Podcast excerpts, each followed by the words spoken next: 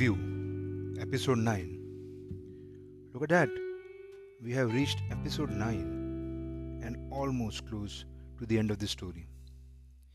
If you have been following this podcast from episode 1, you must be aware about the turmoil in Randhir's life.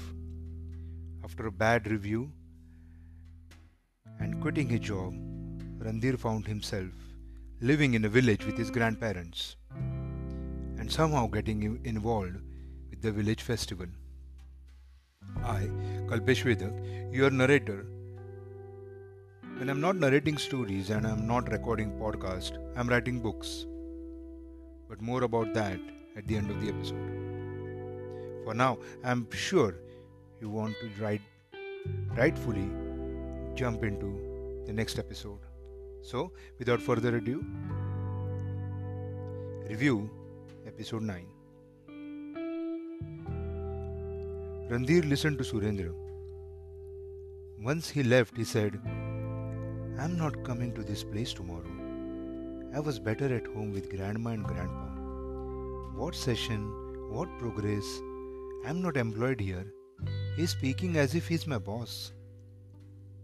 At the temple, everyone sat in a circle. Surendra had a book with him and a pen.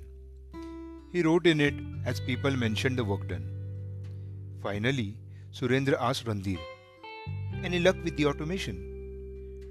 Randhir quickly said, No, as I said, it cannot be fixed. Surendra decided to not react to this and started reading out the program for tomorrow. After reading it out and assigning work to everyone, Surendra said, Randhir, it cannot be fixed. One request can you please let us know what is the problem? I mean, I understand we cannot fix it, but at least we should know the problem that we are not able to fix.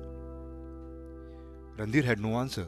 He wanted to tell Surendra he is not interested, but then his request seemed to be valid.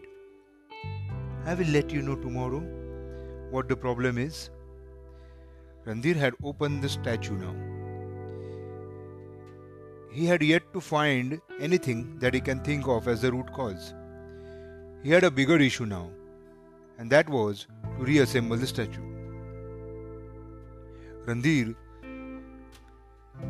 slowly looked at every parts and started reassembling it back. It took him over two hours. He had now wasted two days and was nowhere, and the festival was just another two days away. It was time for lunch, so he went out. Surendra was standing outside the door about to knock it. Both men smiled, looking at each other. At lunch again, everyone sat in a circle in the courtyard. All looked tired, but were happy for the things they achieved. They happily mentioned it to Surendra. Surendra was also satisfied with the overall progress. The temple had a new color thanks to the efforts put a day before by few villagers.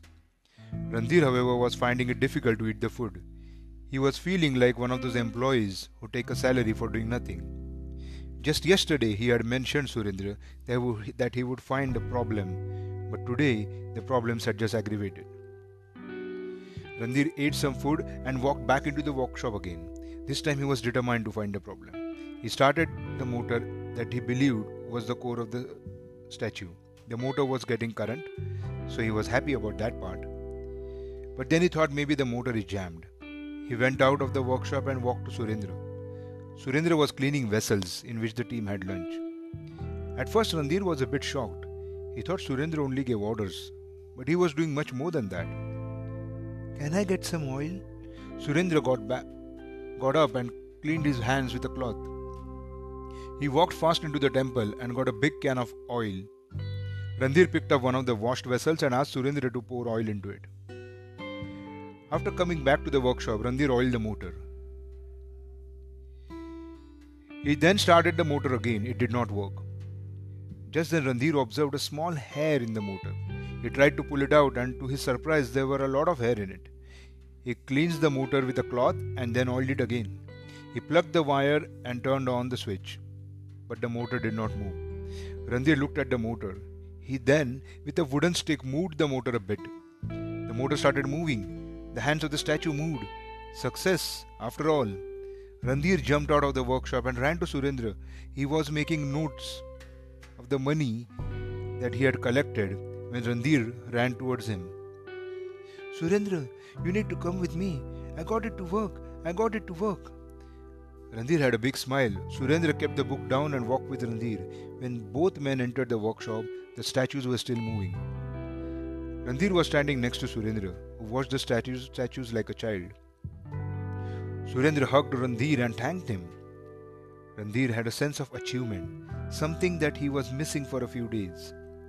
Surendra said, Randhir, the kids are going to be so happy seeing this. You have done a big favor for us.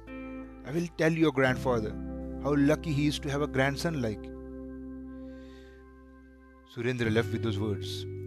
He went out and asked a few other villagers to visit the workshop and see the statues in action. Randhir, who at first felt proud of himself, then thought for a while. I'd only pulled a few hairs stuck in the motor and cleansed and oiled it. Surendra is making it look such a big thing. I think I should do something better with these statues. Randhir thought to himself as more people visited the workshop to see the statues. Maybe tomorrow I should add some more elements to the statue so it performs faster and better. Then Surendra can tell everyone how great I am. Randhir thought. It was getting dark. Randhir walked to Surendra to let him know that he will be leaving for home. When Randhir walked to Surendra, he already sensed the purpose of his visit. Randhir, I will drop you, Surendra said. Randhir looked around to see where the car was parked. Surendra walked behind the temple wall. When he emerged back, he was on a bicycle. Upon this, I will drop you. Randhir laughed at first. He thought Surendra was joking. But when he saw a towel tied around a rod that connected the front and rear wheel, Randhir realized that Surendra was not joking. Randhir, with a reluctant mind and a bit scared for fear of falling, hopped onto the bicycle and adjusted himself on the towel. Surendra slowly pedaled it. While the cycle got into small pits, Randhir thanked Surendra for having the towel on the rod. Is that a wolf? Randhir said, looking at two eyes that were sparkling in the dark. Surendra looked in the direction, smiled, and said, That is just a dog.